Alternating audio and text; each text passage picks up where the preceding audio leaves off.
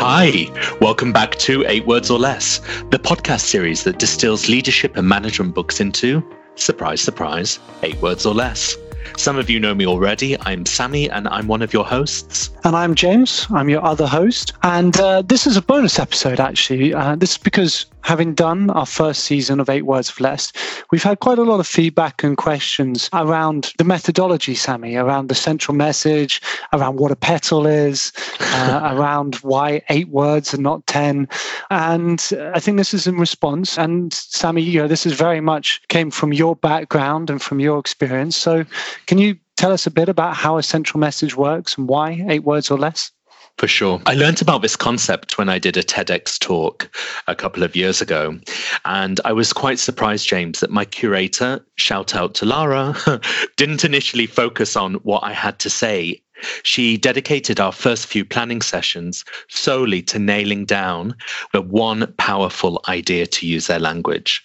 And in my case, after a couple of sessions, that ended up just being five words why business needs our humanity. And it turns out that people don't remember that much of what we say. So I, I, guess it's a bit of a leading question, James, but as a percentage, zero being nothing and 100 being absolutely everything, how much of a message do you think generally people remember? I, you know, I always find this quite remarkable because I think it's much lower than you'd expect, less than 10%. Is that right? Yeah. Well, it's not an exact science, but worryingly, because we're communicating all the time, it suggests that, yeah, 10% is what people retain. And I guess the question is retain for how long? Is it like the end of a meeting, or could it be the end of a day, a week, a month, a year from now? And so TED has come up with this idea to say that if you have a powerful central message, then people will understand clearly why you're trying to communicate the purpose, but importantly, they will be impacted by your idea. So there is a paradox in communication that, well, I remember my mentor used to say to me, less is more, more or less. So when we hold the intention to share more information, the impact is often that people walk away with less. And there's a quote by George Bernard Shaw that resonates with me. And he says, the single biggest problem in communication is the illusion that it's taken place. So I don't want to be political, but the experts do know how powerful this is. It wins elections. Uh, the advertisers know that it sells products. Potentially, it saves lives. In the UK, if you think about the central message during the coronavirus, it was stay home, protect the NHS, save lives.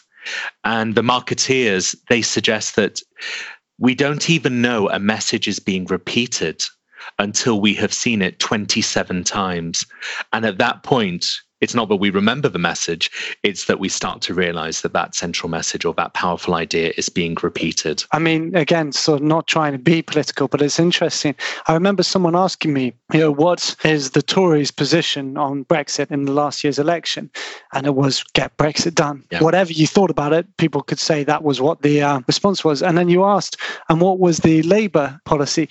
The reality was, regardless of where you sat, it was difficult to be able to remember what it was that they were trying to position. Having that message to galvanize people behind is so powerful. Chris Anderson, who's now the curator of not TEDx, but TED as a whole, mm-hmm. which is the annual, the big event, he says that anyone who has an idea worth sharing is capable of giving a powerful talk it doesn't matter about your public speaking or confidence.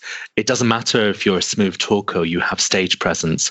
It's about having something worth saying.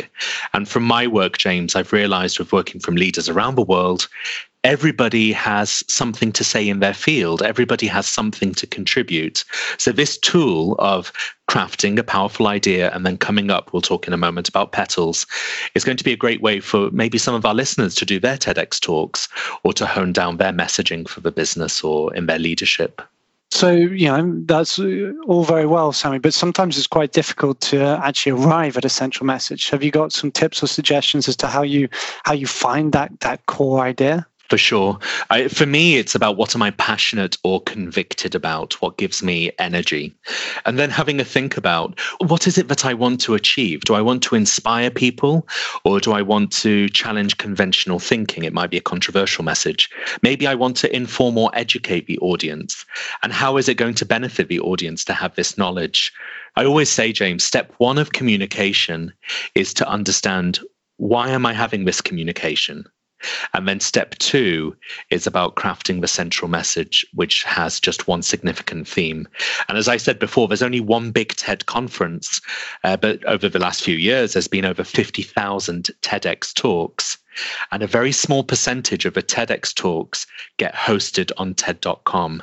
And the number one reason that they're not suitable for TED.com is if they just don't have a clear enough central idea. Okay, and you mentioned uh, Samie petals. So, so why petals? So the idea of petals, I mean, we could have called them central arguments, supporting logical arguments, but for me, it's like a gift of communication. So the middle of the flower, that's the central message, a powerful idea, and then I always imagine there being three petals that you can go out from the center and then you can come back in again before going to the second petal out from the center and back in again. When I'm communicating, when I'm writing an email, I might put things in a bullet point format before saying my central message is kind regards. But when I'm speaking, it's really important that every time you say something, you then come back, link it back in to that central idea before you move on again. So making those links really explicit for the audience and not assuming that they will be able to connect all the dots. And it helps keep your, your messaging relevant right? That you're not using anecdotes or examples or information that actually will distract people from that core idea. And, and that's the idea of it coming out and then making sure that it, it, it comes back in again right Absolutely. And of course, James, it could be more than three petals. It's just that TED inspired us with the 18 minutes. I know our sessions go on for 20, 25 minutes, but that amount of time is long enough to be serious, but it's short enough to hold people's attention. And it forces us to stay intentional in our communication. I'm delighted over the last couple of years, I hear more business leaders say that the one hour meetings are now reduced to 45 or 40 minutes.